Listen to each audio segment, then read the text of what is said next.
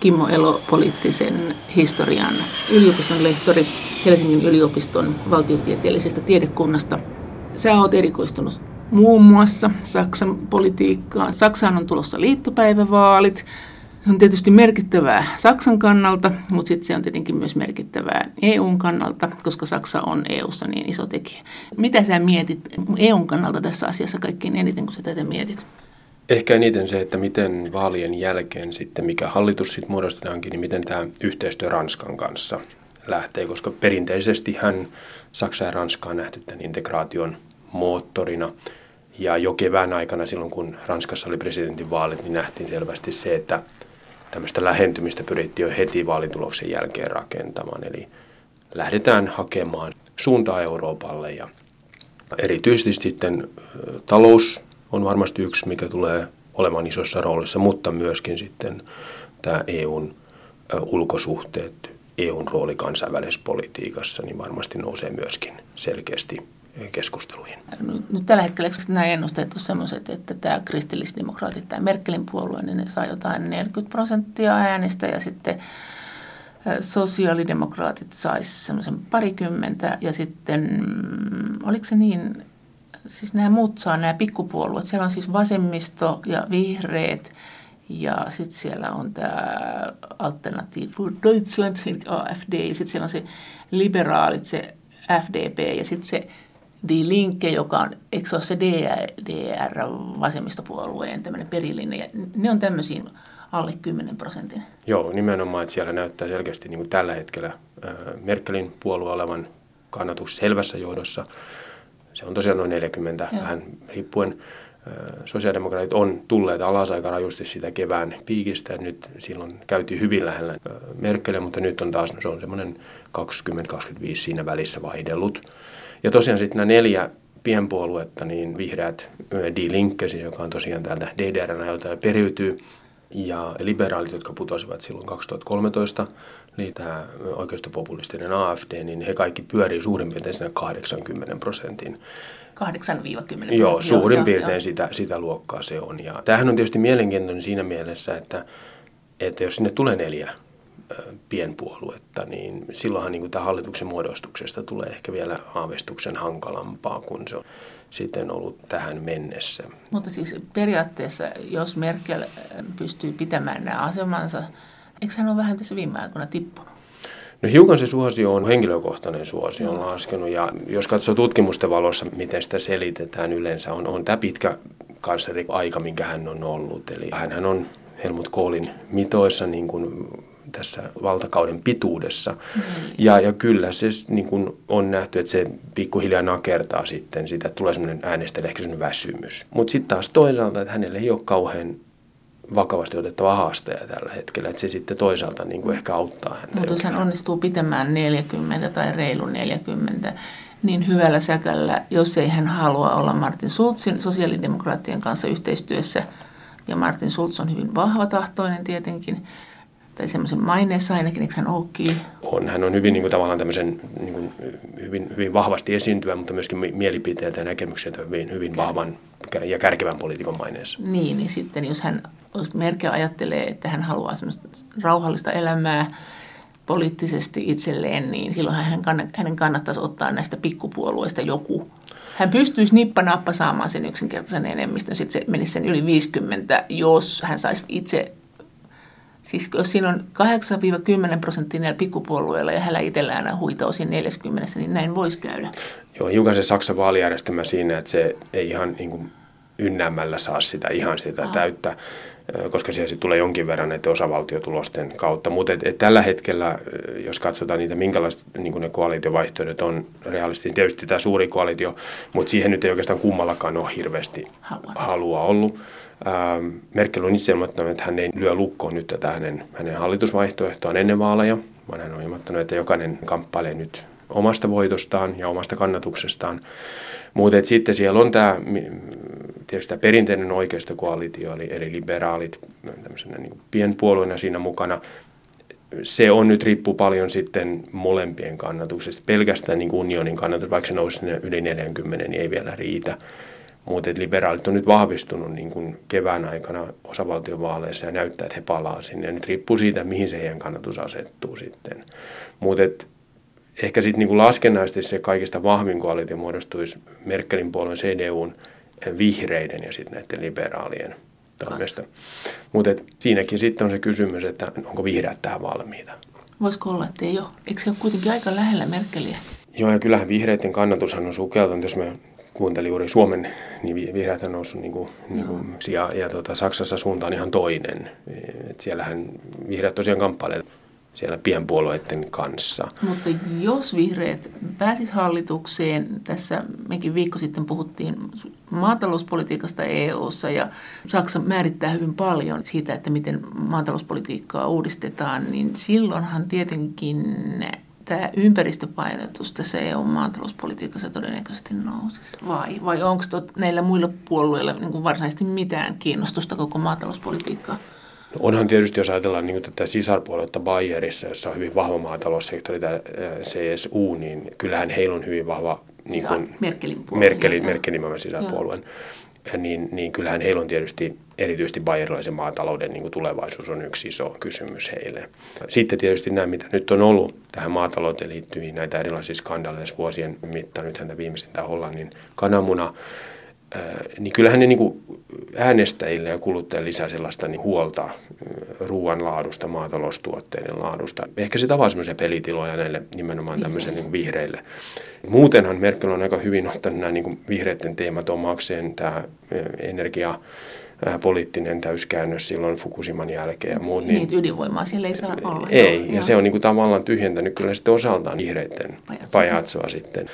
Että heidän on vaikea niin kuin löytää ihan helposti sellaista uutta isoa teemaa, jolla he pystyisivät erottamaan. Kyllä, kyllä Merkel on siinä suhteessa hyvin taktisesti, niin fiksusti pelannut nämä isot teemat.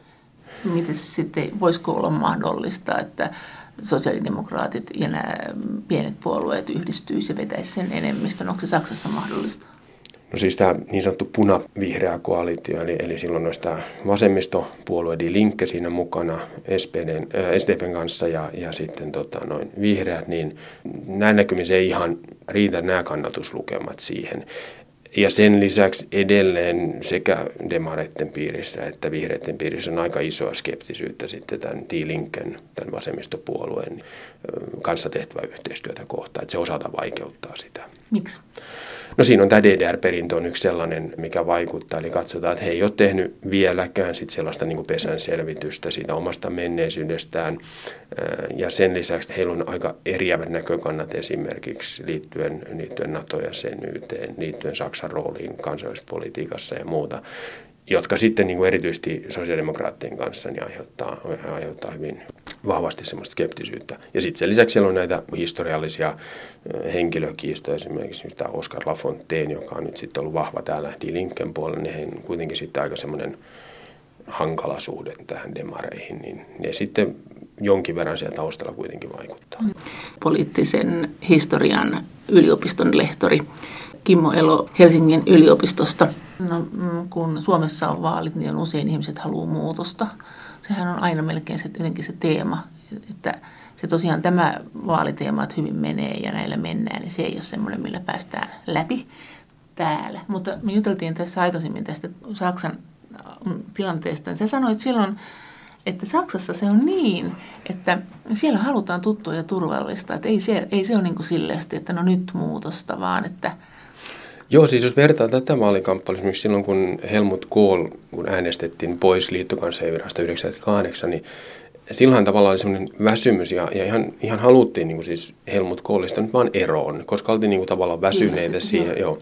Mutta Tämän tyyppistä ei nyt ole niin kuin nähtävissä näissä vaaleissa. Ehkä osaltaan se, että Gerhard Schröder silloin, kun hän oli Kohlin vastaehdokkaana, hän oli hyvin räiskyvä luonne. Hän halusi kansleriksi, hän niin kuin toisen tavallaan semmoisen niin kuin, äh, innostuksen ja, ja tämmöisen, että me tartumme ongelmiin, me keksimme niihin ratkaisuja.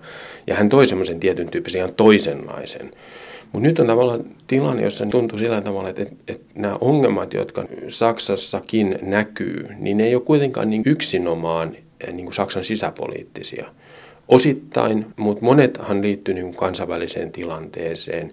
Eh, Venäjä, Syyria, eh, transatlanttiset suhteet, Turkki. Sitten tietysti tämä euroalueen taloustilanne.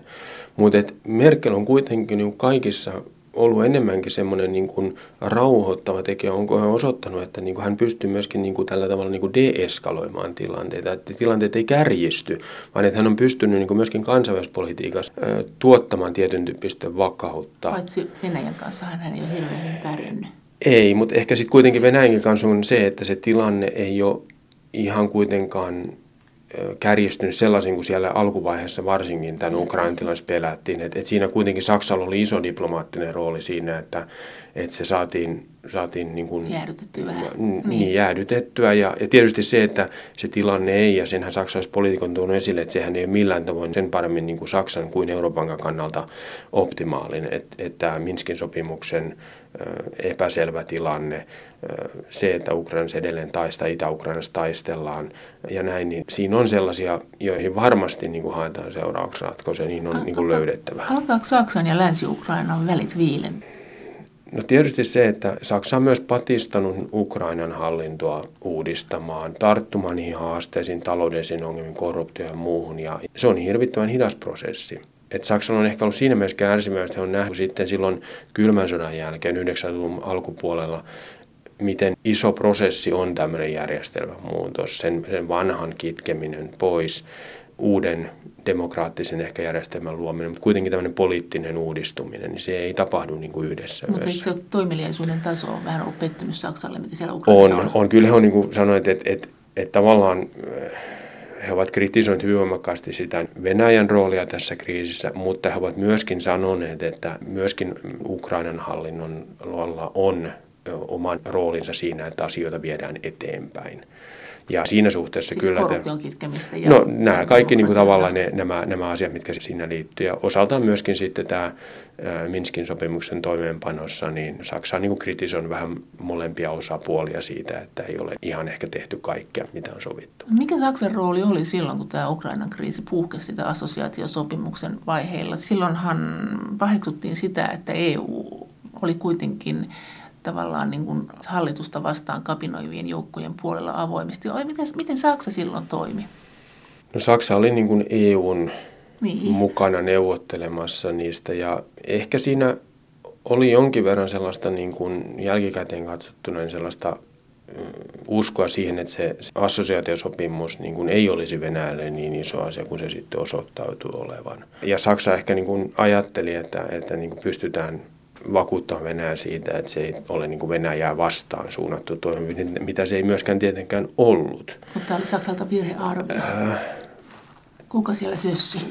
No ehkä virhearvio on ehkä vähän niin kuin sillä tavalla ja syyllistä hakeminen, että siinä ehkä luotettiin siihen, että kun muidenkin maiden kanssa on pystytty niin kuin myöskin täällä entisen neuvostoimperiumin alueen tekemään merkittäviä edistysaskeleita ja, ja tietysti nämä EU-jäsenyydet ja muut, että kun niissä on kuitenkin niin kuin saatu niitä vietyä eteenpäin, niin, niin se tavallaan se positiivinen näkyisi myös Venäjän suuntaan, että Venäjä tulkitsee myöskin mahdollisuutena.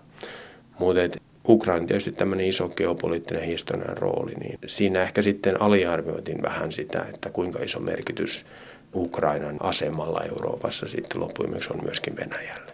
Miten tämä EUn budjetti?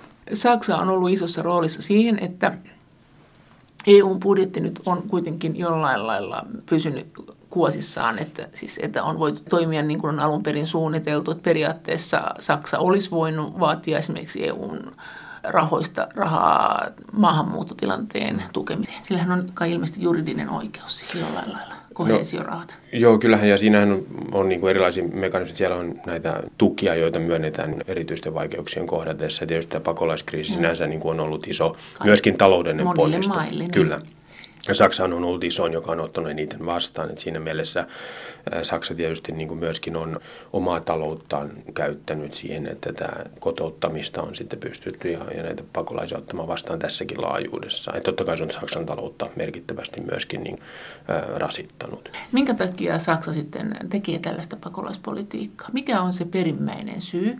Että onko se humanismi, onko se huono omatunto juutalaisten kohtelusta – toisen maailmansodan aikaan Saksassa vai haluttiinko halpaa työvoimaa, haluttiinko murtaa työmarkkinat harmaalla työvoimalla, oltiinko huolissaan siitä, että Saksan väestö vähenee ja Saksan painoarvo sitä kautta pienenee maailmalla. Tämmöisiä kaikkiahan on esitetty. Mikä sun niin käsityksessä on? Tietysti Saksassa on ollut aikaisemminkin tämmöisiä isoja niin DDR-tilanne. DDR ja sitten tietysti Turkki. silloin, siinä, joo, Turkki sitten silloin, kun tarvittiin vierastyövoimaa, sitten tämä kylmän sodan päättyminen, sieltä tuli merkittävä määrä myöskin sitten täältä itäisestä Keski-Euroopasta. Ja sitten toisen maailmansodan jälkeen näillä niin kuin luovutetulta alueilta niin painut väestö, joka jouduttiin myöskin sitten asuttamaan ja integroimaan. Et siinä mielessä tämä on tietysti mittasuhteeltaan yksi suurimmista ja pahimmista pakolaiskriisistä toisen maailmansodan jälkeen, että sehän on ihan selvä.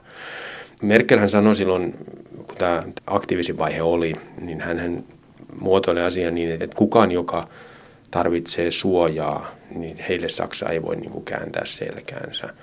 Ja siinä varmasti siinä lausumassa niin siitä pystyy lukemaan esiin myös tämmöistä historiallista vastuuta nimenomaan sinne toisen maailmansodan synkkiin vuosiin. Ja Merkelin henkilöhistoriaan, koska hän on itse Saksasta. Kyllä, sekin, sekin osaltaan, mutta, mutta se myöskin sellainen, että hän, hän katsoo, että kun Saksalla menee hyvin taloudellisesti, niin Saksan niin kuin velvollisuus on auttaa.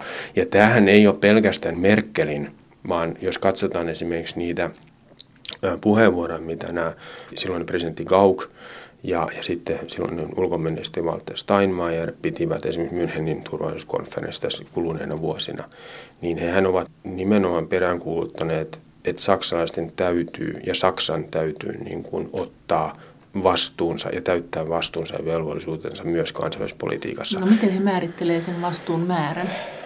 Et mikä kokonsa on se... mukaan. Et siinähän viitataan juuri sitä, että kun Saksa on kuitenkin iso eurooppalainen valtio, merkittävä globaali toimija, ja nyt on hyvä muistaa, että vaikka he puhuu Münchenin turvallisuuskonferenssissa, niin he eivät puhu pelkästään sotilaallisesta turvallisuudesta tai sotilaista, vaan nimenomaan he puhuvat humanitaarisesta, mutta myöskin siitä, että vahvat taloudelliset valtiot, niillä on isompi vastuu ja rooli kansainvälisen järjestelmän toiminnassa. Ja nimenomaan sitä pakolaiskriisien hoito, niin siinä Saksan niin kuin poliittinen johto näkee, että myöskin vastuu pakolaisista, vastuu siitä, että jokainen, joka humanitaarista syystä joutuu pakenemaan sotaa ja hätää, niin hänelle tarjotaan suoja. Siis tämä lähtee todella humanitaarisista syistä eikä itsekäistä syistä, mutta mikä tämä tilanne tällä hetkellä on, että jos esimerkiksi sinne tulee kymmeniä miljoonia, satoja miljoonia, miljardeja ihmisiä, niin miten he on niin ilmoittanut kansalle sen, että missä se raja on, koska kyllähän Alternative für Deutschland on kuitenkin ruvennut jo kyselemään näiden lukujen perään. Ja kyllähän siellä on niin kuin esitetty näitä tavallaan niin kuin tätä, että pitäisi olla joku yläraja kuinka ja paljon. sitten tehdään? Niin, mutta, mutta tietysti tällä hetkellä siinä on se, että tämä pakolaisvirathan on jonkin verran niin tyrehtynyt. Tällä hetkellä Italia on ilmeisesti eniten niin kuin joutuu panostamaan näihin myöskin ja, ja, ja myöskin merkittävästi taloudellisesti. Mutta Merkelhän ei ole mitään selkeää, että hän on kieltäytynyt tämmöisistä niin kuin ylärajojen asettamisesta, koska hän näkee tietysti myöskin sen, että siinä on niin kuin sitten sellainen poliittinen ase sitten muille, että, että jos, jos sitten yläraja saavutaan, mitä sitten. No miten sä oletat, mikä on yläraja ja mitä sitten, että jos hän ei ole sanonut sitä, mutta sä oot kuitenkin tarkkaillut sitä Saksan politiikkaa, mitä se pitää todennäköisenä? No se riippuu varmaan aika paljon siitä, että kuinka hyvin nyt tämä kotouttaminen integrointi saadaan. Että et jos saadaan edes kohtuullinen osuus näistä henkilöistä. Siellä on kuitenkin paljon lukutaidottomia, huonolla koulustasolla olevia. Jos heidän niin saadaan sillä tavalla, että he saavat koulutusta, pääsevät integroitumaan työmarkkinoille ja siten vielä, että, että ei synny tällä tavalla niin nollasummapeliä, että sitten voitaisiin käyttää niin lyömäasena sitä, että, että nyt nämä maahanmuuttajat ovat sitten niin kuin ikään kuin korvanneet saksalaiset työntekijät, niin silloin tietysti se tukee sitä, että se, se politiikka on tain kohtuullisesti onnistunut. Mutta siinä on kuitenkin monet asiantuntijat nimenomaan sanoneet, että siellä on kuitenkin sellaisia niin kuin ihan henkisiäkin vaurioita ihmisillä tämän, tämän sodan ja kurjuuden takia, että ensin heidän tervehdyttämisen, kuntouttamisensa on niin kuin se, joka vie todennäköisesti ehkä vuosia, vähintään kuitenkin kuukausia. Tai sukupolvia. Kyllä. Ja siinä mielessä niin kuin, siinä on paljon epävarmuustekijöitä. Sitten yksi sellainen asia tietysti, mihin mä itse näen, että Merkel ja Saksan hallitus tällä hetkellä laittaa jonkin verran toivoa, on se, että Syyrian konfliktiin löydetään ratkaisu, koska kuitenkin on selkeästi nähtävissä myös aiemmista kriiseistä, tämmöisistä, tämän tyyppiset isoissa pakolaiset, että sitten kun se tilanne se kotimaassa rauhoittuu, niin, niin monet ihmiset palaavat, haluavat mennä jälleen rakentamaan. Ja tässä suhteessa niin on niin kuin tavallaan nähty myöskin niin kuin erilaisissa niin kuin arvioissa se, että, että Merkel katsoo, että tässä on niin kyse niin kuin tämmöisestä hetkellisestä avunannosta, ja se pääpanostus pitäisi saada siihen, että Syyrian sota saadaan päättymään, Syyriassa saadaan käyntiin jälleenrakennus, joka sitten tietysti helpottaa sitä, että ihmiset eivät enää lähde pakoon. Tai palaavat, niin. Niin, ja sitten, mutta tietysti sitten osahan näistä merkittävä osa näistä pakolaisista tulee sitten myöskin Afrikasta. Et siinä mielessä, että kyllä näitä... Se on niin kuin, eri kuvia. Niin. niin et siinä no miten hän siihen suhtautuu? Niin, no sieltä tulee tietysti paljon mm. pakolaisia täältä, että Malin tilanne ja muuthan on myöskin osaltaan, niin kuin, ja, ja nyt nämä Sudanit mm. ja muut, mitä on. Et, siellähän Saksa on pyrkinyt EUn kautta myöskin niin kuin tämmöisiä niin kuin näitä, näitä kriisinhallintaoperaatioita, niin sitä humanitaarista apua, koulutusta muuta, niin tukemaan että et kyllä se on ollut tavallaan semmoista yritysten jälleenrakentaa niitä valtioita, saada sinne toimivat yhteiskunnat ja sitä kautta niin kuin tukea sitä, että niillä ihmisillä ei olisi tarvetta lähteä. Yliopiston lehtori Kimmo Elo Helsingin yliopistosta. No miten tämä tulee vaikuttaa vaaleissa? Alternative für Deutschland on heitä varten, jotka eivät hyväksy tätä politiikkaa tai ovat sitä mieltä, että he eivät halua pakolaisia Saksaan näin paljon. Eikö näin ole? No Osittain. Tässä oli just uusi tutkimus, joka liittyy tähän Alternative Deutschlandin sen kannattajakuntaan ja siitä, ketkä, minkä tyyppistä ihmiset. Ja semmoisen niin isona ryhmänä on tällaiset ihmiset, joilla on sellainen tunne, että heillä ei ole niin kuin sen järjestelmän piirissä niin kuin kovinkaan isoa merkitystä, tai että heille siis on Saksassa, niin, Saksassa että he, he niin kuin tavallaan kokee, Joo. että he, heitä, he eivät tule kuulluksi he, heidän näkemyksilleen, ja ne eivät tule niin kuin välitetyiksi poliittiseen keskusteluun. Ja sitten toisaalta myöskin semmoinen vahva tekijä on se, että semmoinen pelko siitä, että joutuu jollakin tavalla sosiaalisesti tai muulla tavoin marginaaliin. Eli tämmöinen periaatteessa pelko sen oman elämänhallinnan menettämisestä. Ja tämän tyyppisiä me nähdään muuallakin, siis näissä tällaisten populististyyppisten puolueiden niin kuin kannatuksessa. Et sinänsä niin kuin esimerkiksi työttömyys tai muu, että heitä, heitä ei ole mitenkään niin kuin ylemmäärin näitä joukossa, vaan usein nämä on niin kohtuullisen hyvin toimeen tulevia, mutta heillä on se tavallaan se pelko siitä, että heidän asemansa heikkenee jatkossa.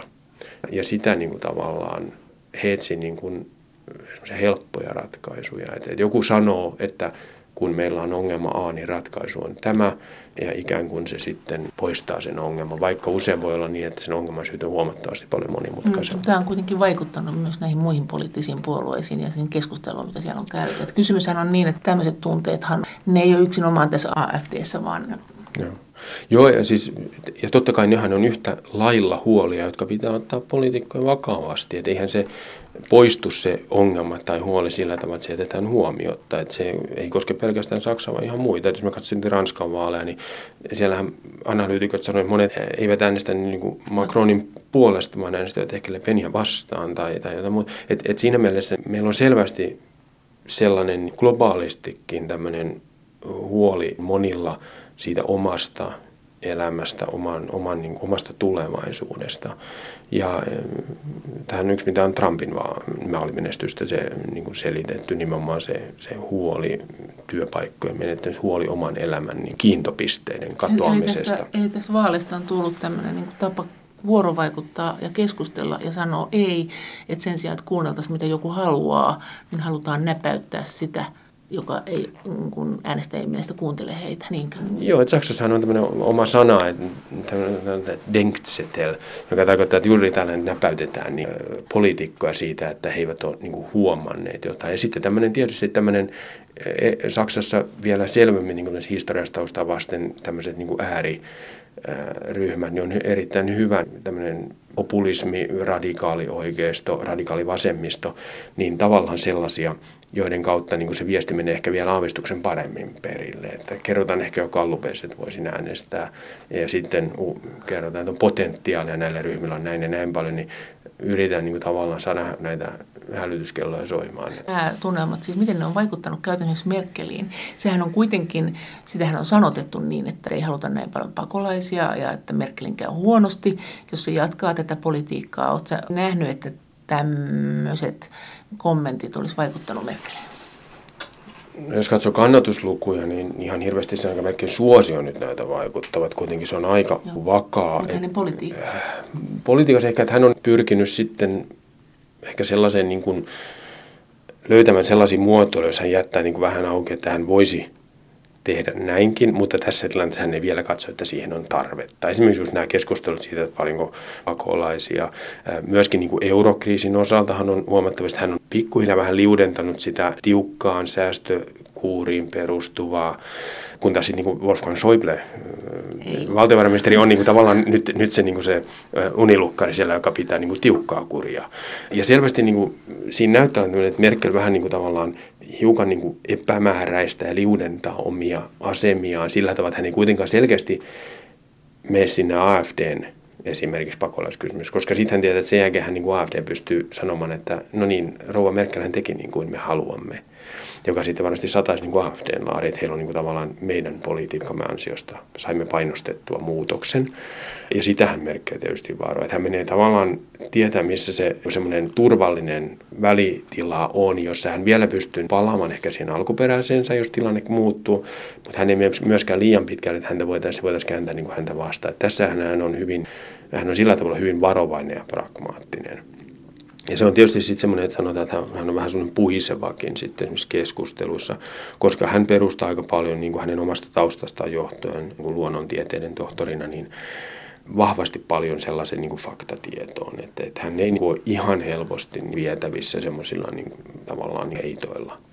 Ja se on tietysti tekee siitä että myöskin vähän semmoisen saippuapalamaisen tämmöisissä ajoissa. Niin, tämä on, on varmaan totta, että tämä luonnontieteellinen lähestymistapa on hänellä ja vielä saksalaistyyppinen.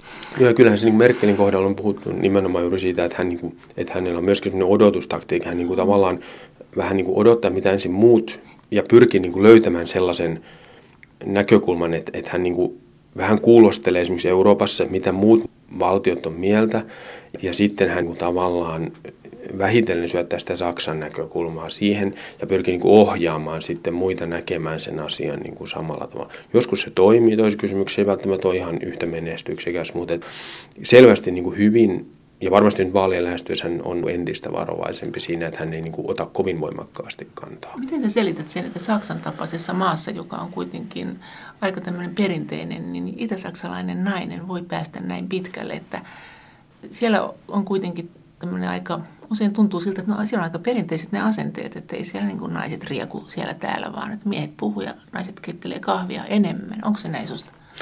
Jos ajatellaan niin Saksan sodan jälkeistä politiikkaa, niin kyllähän se oli hyvin miesvalta ja miesjohtoinen. Että se murros on tapahtunut nyt Saksan yhdistymisen jälkeen ja, ja tietysti tämä Merkelin nousu, niin varmasti osittain siitä kiitos kuuluu Helmut Kohlille, joka tavallaan nosti Angela Merkelin silloin niin kuin, tämmöistä provinssipoliitikosta niin ministeriksi. Ja, ja, tavallaan. Niin, joo. ja sitten hän tavallaan niin kuin, loi tällaisen käsityksen, että CDU on vielä ollut vahvemmin Joo. tämmöinen niin kuin patriarkaalinen puolue ja, ja hyvin miesvaltainen, niin, niin siellä nyt sitten Merkelin johdolla pääsivät myöskin naiset valtainen. Mutta sitten toisaalta on myöskin tutkijoita, jotka huomauttavat siitä, että Merkelin – politiikka on kuitenkin ollut aika sellaista niin. perinteistä CDU-politiikkaa. Hän on niin kuin sopeuttanut itsensä, että hän on ollut taitava peluri, että hän on saanut pelata niiden miesten kanssa. Niin, se on ihan tämmöinen klassinen, että nainen voidaan nostaa, mutta sellainen nainen, joka on kuin mies.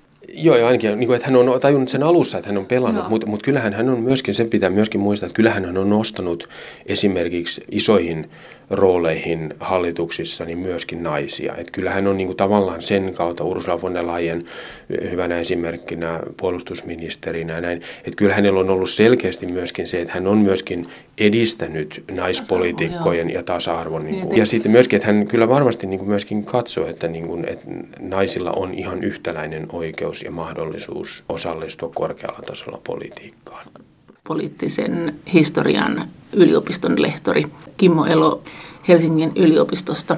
Miten tämä EUn budjetti, miten Saksa tulee, mitä oletat sanomaan tästä? Nyt ollaan siinä tilanteessa, että se britit lähtee, EUn budjetti romahtaa, erilaisia paineita budjettiin on tullut lisää yhteinen puolustus, niin pakolaistilanne mm. ja sitten tämä maatalous.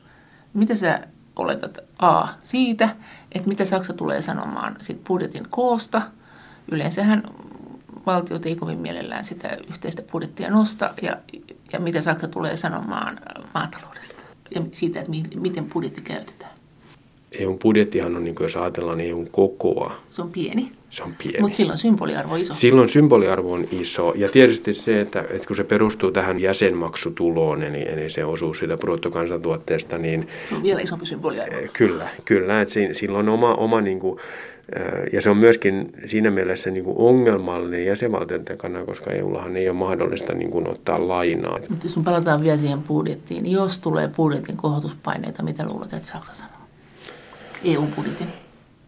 Mä luulen, että aika, on aika vaikea tällä hetkellä esittää, että jos Iso-Britannia, joka on ison kuitenkin niin kuin nettomaksaja, jos he lähtee ja budjettiin syntyy sitten Britannian kokoinen aukko – Totta kai sitten voidaan myöskin sanoa, että, että osa niistä tuista, joita britit ovat saaneet, niin putoavat myöskin pois. Mm. Et mikä se lopputulos sitten on. Niin kun, Mutta se on se 7 prosenttia vaan. Niin, niin. Niin, niin totta kai silloin on hyvin vaikea niin kun varmasti perustella ainakaan budjetin koon kasvattamista. Entä sen täyttämistä, että nouseeko muiden jäsenmaksut? Nyt esimerkiksi ilmeni, että komission brittiläiset virkamiehet saa pitää työnsä, heidän urakietonsa pysähtyy, mutta on siellä kuitenkin ja syövät sitä rahaa.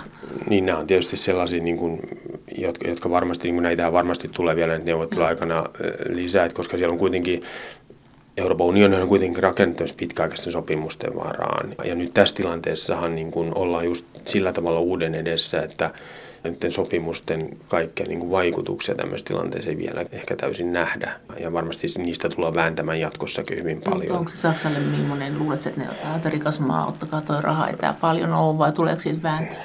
Ja jos Saksa on sitä mieltä, että budjettia nostetaan, no voisiko se olla sitä mieltä, että se aukko täytetään, mitä Britannian lähdöstä tuli? Sanotaan, että jos tällä hetkellä niin liittokanslerin nimi olisi Helmut Kohl, ja, ja hän valitettavasti edes mennyt, ja mietitään sitä, miten hän hoiti Euroopan integraatio kysymyksiä, tämmöisiä juuri, missä kysymys oli enemmänkin siitä, että siitä piti jonkun maksaa, niin silloin puhuttiin sekkivihkopolitiikasta, jolla hän otti sekkivihon vähän kuvannoisesti taskusta ja kysyi, että paljonko. Helmut Kohl olisi varmasti hyvin vahvasti yrittänyt vakuuttaa ensin britit siitä, että älkää nyt lähtekö, koska, koska hän kuitenkin näki, että Britannia on tärkeä Euroopalle. Siis enemmän vakuuttaa kuin Merkel? Ää, varmasti. Ai. Äh, uskoisin eikö, näin. Eikö, eikö Merkel susta että ei ollut edes yritystä vai? No, kyllähän ne oli, mutta hän myöskin niin kuin, tavallaan ehkä sitten näki, että se on niin kuin toivoton. Et, et hän, niin kuin, hän jossain yhteydessä sanoi, että, että, niin kuin, että britit ovat äänestäneet, niin pitää katsoa no. eteenpäin. Että hän niin kuin ehkä prosessoi sen sitten. Ja mä luulen, että Helmut Kohl olisi siinä tilanteessa, kun hän olisi prosessoinut mm. todennut, että tätä ei voi muuttaa, niin sen jälkeen hän ehkä olisi kysynyt, että okei, kuinka paljon tämä nyt sitten maksaa, että me saadaan tämä hoidettua. Muuten nyt ollaan siinä tilanteessa, että Saksa ei ole selvästikään niin kuin halukas ainakaan ihan yltiöpäisesti niin kuin, ja niin kuin piikki avoimena maksamaan Euroopan integraation niin kuin tulevaisuudesta, vaan haluaa, että sitä viedään eteenpäin niin kuin yhteisenä projektina.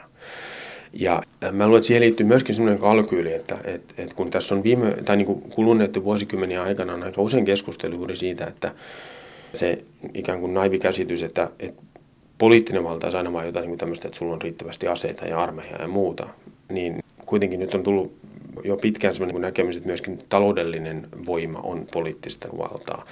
Ja tässä tilanteessa varmasti silloin oma iso merkityksensä siinä, että Merkel ei halua synnyttää sellaista kuvaa, että, että Saksa niin kuin ikään kuin maksaa Briteille, mitä ne britit tarvitsevat, jotta ero saadaan hoidettua. Koska hän niin kuin, on huolissaan siitä, että sit sen jälkeen monet rupeaa ajattelemaan, että no nyt Saksa niin kuin ajattelee, että he on niin kuin velkaa Saksalle jotakin, kun Saksa hoiti tämän laskun. No se on varmasti semmoinen, niin kuin mitä Merkel miettii, että kun mitä se tekee Saksan maineelle pitkällä tähtäimellä. Ja se ei ole välttämättä ollenkaan huono ajatus. Siis koska, pitää ne muut velassa? Ei, vaan se, että hän miettii Joo, sitä, että mainita. jos Saksa hoitaa tämän niin kuin piikki auki periaatteella, niin voi syntyä sellainen ajatus muissa Euroopan maissa, että joko niin, että okei, Saksa maksaa aina, ja sitä Merkel tietenkään niin haluaa, koska hän on vetänyt kuitenkin tiukkaa talouspolitiikkaa. Mutta sitten toisaalta se voi myöskin synnyttää semmoisen niin poliittisen kiitollisuuden velan kiitos, että hoiditte britit siististi pois.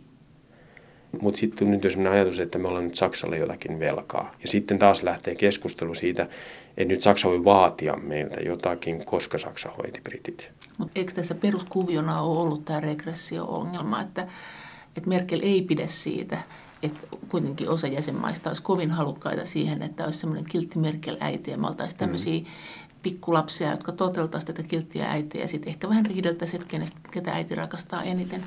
Joo, ja, ja tämä on varmasti ja niin kuin yksi... Merkelille rasite. On. Helmut Kohlia se ei kiusannut. Ei, ei Helmut Kohlia ei kiusannut, koska hän oli niin vahvasti tämän toisen maailmansodan leimaama. Hän, hän sen sanoi monta, useissa ihan loppuun asti, että et se suurin niin, tragedia, mutta myös tavallaan se oppi oli toinen maailmansota. Ja tavallaan sen ohi ei mennyt mikään. Että niin kuin Saksan se velka siitä toisen maailmansodan katastrofista oli ehkä niin kuin sieltä ehkä loputon, mutta kuitenkin, että se oli sellainen velvoittava. Että Saksan tuli ponnistella, että sellaista ei tapahdu uudestaan. Ja välillä sitten se oli sitä, että käytettiin sekkivihkoa estääkseen ja esimerkiksi jännitysten syntyminen. Poliittisen historian yliopiston lehtori Kimmo Elo Helsingin yliopistosta. Se, se sanoi äsken, että se, sun mielestä se kiinnostavin kysymys EU-Saksan vaaliakselilla on EUn ja Ranskan suhde ja tuleva suhde. Voiko se nyt muuttua yhtään mihinkään, että jos siellä on Merkel, joka kuitenkin on siellä vallankahvassa hyvin tukevasti todennäköisimmin, jos näin on. Ja sitten tuossa on tuo Macron, niin eihän tässä nyt mitään sitten, tuli nyt mikä vaalitulos tuli. Yksihän tietysti sanotaan näin, että jos ajatellaan ajatellaan sellainen skenaario, että Merkel on ajatellut, että hän on vielä yhden kauden. Hän on niin kuin tavallaan antanut signaali semmoista, että, että tässä maailmanpoliittisessa tilanteessa... Niin, Vakautta. Niin. Meillähän on presidentti Niinistö on vähän samanlaista niin kuin tavallaan, että, ja, että on niin, niin turbulenttia, että on, on niin kuin hyvää jatkuvuutta. Niin silloinhan tietysti mielenkiintoista on se, että haluaako hän jäädä historiaan sillä tavalla, että hän laittoi jotakin sitten liikkeelle. Vähän semmoinen niin kuin ajatus siihen Obaman suuntaan, että minä muutan maailmaa vielä. Mutta eihän hän ole tuntunut ollenkaan siltä. Hän, hän on hän hirveän reaktiivinen. Tuntunut, mutta siinä on ollut tietysti ongelmana se, että hänellä ei ole myöskään ollut kauhean paljon tilaa, eikä hänellä ollut kovin paljon niin kuin, tukijoita Euroopassa. Hollandhan oli presidenttinä niin ehkä Saksalle enemmän taakka kuin mahdollista, koska Ranskan politiikasta ei oikeastaan ollut kauhean paljon selvyyttä, mitä he haluaa. Nyt on selvästi presidentti, jolla on ainakin julkisuuden perusteella niin jonkinlainen agenda uudistaa sekä Ranskaa että Eurooppaa. Hänellä on niin intoa tehdä sitä ja on niin paljon sellaisia elementtejä, joissa hän oikeasti niin haluaa muutosta. Ja nyt on signaaleja ollut pitkin kesää siitä, että Ranska ja Saksa hakee nyt selvästi sitä yhteistä positiota. Ja, ja vähän niin kuin odotetaan sitä, että nyt saadaan Saksan vaalit hoidettua ja sitten sen jälkeen ruvetaan niin kuin mm. töihin. No pidätkö sitten, jos näin katsoo ihan ulkopuolisena tätä, niin sehän näyttäisi siltä, että Merkel haluaa aina, että kaikki on tavallista ja kunnollista ja vakaata, eikä tykkää semmoisesta häiritsevästä, intohimoisesta sekoilusta ja muuttamisesta. No nythän hän on niin kuin tuhannen taalan paikka, kun Macron on tuossa ja on todella sanonut, että joo, mietitään siis Strasbourg uusiksi ja tämä maatalouspolitiikka no ei hän ole kyllä niin sanonut, mutta ei kuitenkaan ehkä ole niin intohimoinen maatalouspolitiikan puolustaja. Ja sitten haluaa tätä yhteistä budjettia. Että tässähän on nyt Merkelillä tuhannen taalan paikka napsia sieltä kaikki ne jutut, mitkä on ollut niin kuin omituisia Ranskassa ja häiritseviä, että, että niillä on ollut tämmöisiä omia juttuja, se mitä ne on ajanut. Ja san, sanoa Macronille, että kun sä oot näin kauhean toimen mies, niin hoidan noin pois, kun ei ole onnistuttu. Ja sitten nämä Macronin villit ideat – niin ampuu vaan alas, että et katsotaan nyt sitten ensi tiistaina tai jotain. Tätä... Onko tämä se todennäköisin, mitä tässä tulee tapahtua? Siellä on muutama sellainen elementti, jotka mun mielestä niin tämän kokonaiskuvan kannalta on. On tietysti tämä Macron, että hänellä oli jo ennen vaalituloksen selviä, hänellä hän oli hyvin selkeästi niin kuin hän hän, hän haluaa no, kaikenlaista muutosta. Kyllä. Ja se oli tietysti yksi asia, joka laittoi liikkeelle Euroopassa jo sitä toiveikkuutta nyt tässä. Joo. Sitten sen lisäksi meillä on ollut nämä komission paperit, joita on tullut näihin eri, jossa niin pohdittu sitä EUn tulevaisuutta, joka oli siinä mielessä ihan uniikki, että komissio selvästi nyt otti tavallaan haltuunsa tämmöisen niin kuin initaattorin tilan. Esitettiin näkemyksiä, tuotiin niin kuin keskustelua, nostettiin vähän niin kuin kissapöydälle. Sen lisäksi on keskustellut tästä talousunionista, sen loppuun saattamista, euron valuvikojen korjaamisesta. Mutta sitten se, mikä on mielestäni kaikista merkittävin asia tässä, on se, että ihan selkeästi poliitikot ovat sanoneet, että tämä eritahtinen integraatio ei ole enää mikään tabu. Ja jos me katsotaan näitä asioita yhdessä, niin nämä kaikki asiat, mitä tässä on puhuttu kesän aikana, ulko- ja turvallisuuspolitiikan aktivoituminen, uudistaminen, talouspolitiikan radikaali uudistaminen, kaikki nämä EMF, eli tämä eurooppalainen valuuttarahasto, budjetti, niin kuin euroalueen yhteiset budjetit, komission suurempi rooli, nämä kaikki, tähän kuuluu maatalouspolitiikan budjetin uudistaminen. Siellä on puhuttu myöskin esimerkiksi EU-verosta, ja muista, että siellä on niin kuin isoja juttuja nostettu esille. Tavallaan juuri se, että rahoituspohjan vakauttamisesta ei pelkästään jäsenmaksua, vaan myöskin mahdollisesti EUn verotusoikeuden kautta. Ja sitten tämä, että voidaan niin kuin edetä eri tahtiin. Niin Tätä... tässä on ihan selvästi niin kuin näyttäytyy sillä tavalla, että jos tätä ei pystytä kauppaamaan kaikille, niin sitten lähdetään viemään pienemmän porukalta tätä eteenpäin ja osoitetaan, että se toimii. Tätä integraatiota. Integraatiota, nimenomaan. Ja, ja se, nimenomaan, olisi, se olisi sitten se euroryhmä se olisi todennäköisesti euroryhmä. Koska nythän yksi, ja siihen kuuluu tietysti pakolaispolitiikat ja muut, koska ne kaikki niin kuin tavallaan liittyy nyt tähän isoon kuvaan. Nehän on kuitenkin myöskin Euroopalle talouden rasite, mutta ne on myöskin rasite siinä mielessä, että sehän on kärjistänyt oikeastaan vielä enemmän kuin tämä talouskriisi niin eurooppalaisten valtioiden välejä. Ja erityisesti nämä Unkari ja tämän tyyppiset maat, jotka on niin kuin, asettuneet niin kuin vastahankaan näissä, niin heidäthän on niin kuin tavallaan, jos lähdetään euroalueen viemään asiaa eteenpäin, niin, niin heitä on helppo niin kuin jättää sen ulkopuolelle.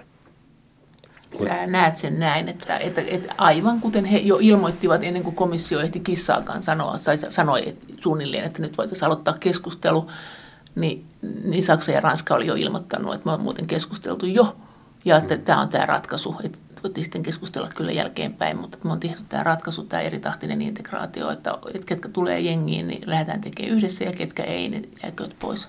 Ja sinänsä tämä ei ole mikään uusi ei, ajatus. Sitähän on sanottu, että se ei vaan toimi.